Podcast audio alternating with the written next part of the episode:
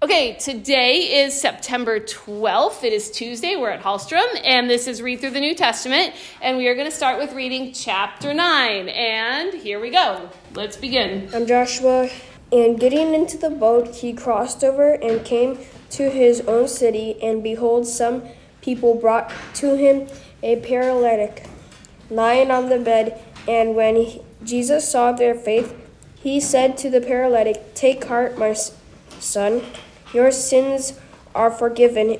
And behold, some of the scribes said to themselves, This man is blaspheming.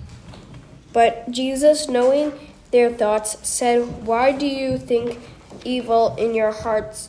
For which is easier to say, Your sins are forgiven, or say, Rise and walk? But that you may know that the Son of Man has authority on earth to forgive sins. He then said to the paralytic, Rise, pick up your bed, and go home. And he rose and went home. When the crowds saw it, they were afraid, and the glorified God who had given such authority to men.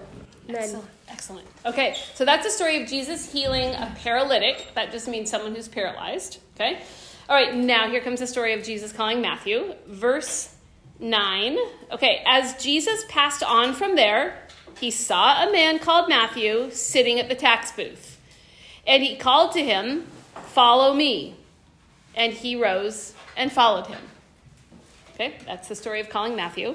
Um, and then, as Jesus reclined at table in the house, behold, many tax collectors and sinners came and were reclining with Jesus and his disciples. And when the Pharisees saw this, they said to his disciples, Why does your teacher eat with tax collectors and sinners? When he heard it, he said, Those who are well have no need of a physician, but those who are sick. Go and learn what this means. I desire mercy and not sacrifice, for I came to call the righteous not um, I came for I came not to call the righteous but sinners. There we go. So that's like a, a celebration that they had at Matthew's house, and lots of tax collectors came, and the religious leaders were not happy about that. Okay, verse 14. Then the disciples of John, that's John the Baptist, came to Jesus, saying, Why do we and the Pharisees fast, but your disciples do not fast? And Jesus said to them, can the wedding guests mourn as long as the bridegroom is with them? The days will come when the bridegroom is taken away from them, and then they will fast. No one puts a piece of unshrunk cloth on an old garment, for the patch tears away from the garment, and a worse tear is made. Neither is new wine put into old wineskins. If it is, the skins are the skins burst and the wine is spilled, and the skins are destroyed, but the new wine is put into fresh wineskins, and so both are preserved. And there's just um, people questioning Jesus about why don't you fast? The rest of us are really religious and we fast, but Jesus and his disciples don't. They're questioning him. Now, okay.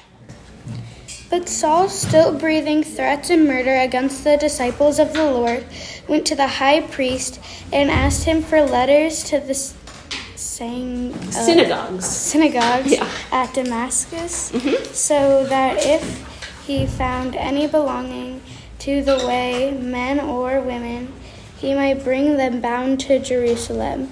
Now, as he went on his way, he approached Damascus, and suddenly a light from heaven shone around him.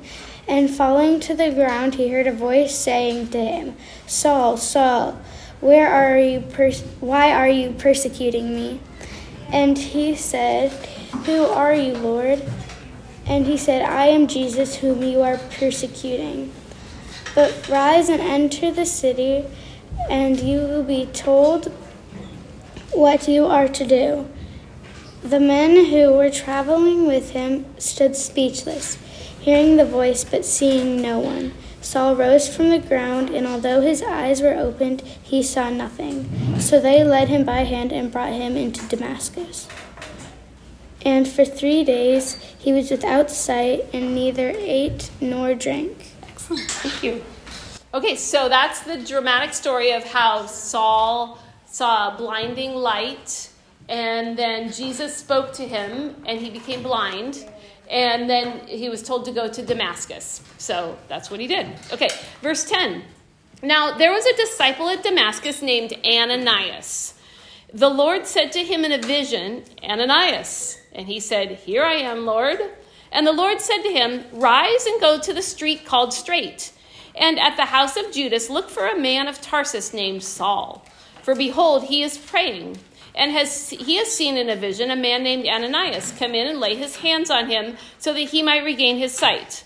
But Ananias answered, Lord, I have heard from many about this man, how much evil he has done to your saints at Jerusalem. Like, he's terrified, okay? Um, and here, here, he has authority from chief priests to bind all who call on your name. But the Lord said to him, Go, for he is a chosen instrument of mine to carry my name before the Gentiles and kings and the children of Israel.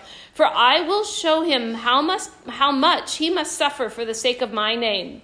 So Ananias departed and entered the house.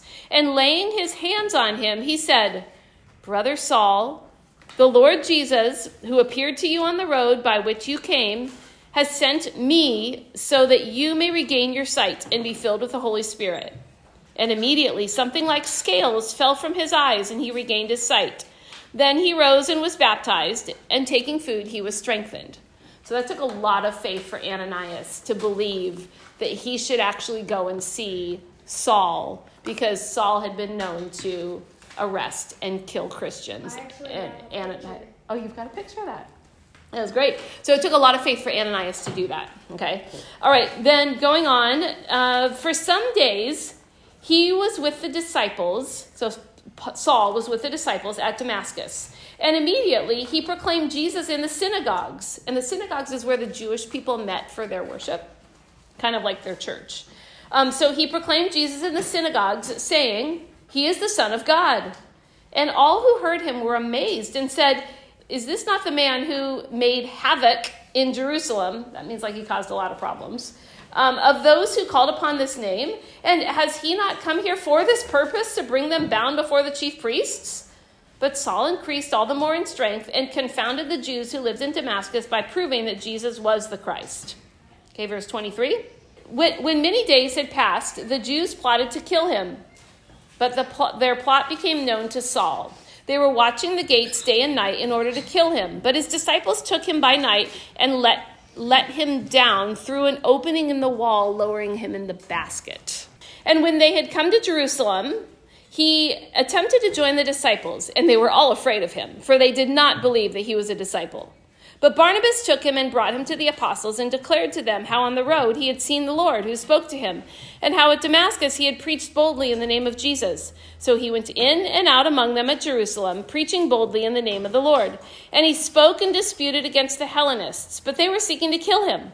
And when the brothers learned this, they brought him down to Caesarea and sent him off to Tarsus. That's the town actually where he was from originally. So the church throughout all Judea and Galilee and Samaria had peace and was being built up. And walking in the fear of the Lord and in the comfort of the Holy Spirit, it multiplied. Okay, now a little bit about Peter. This is a long chapter.